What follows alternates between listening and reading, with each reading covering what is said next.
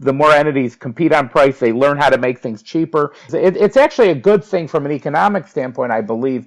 Even from patient care, it, it becomes very difficult to spend lots and lots of money to do serial liquid biopsy tests, for example.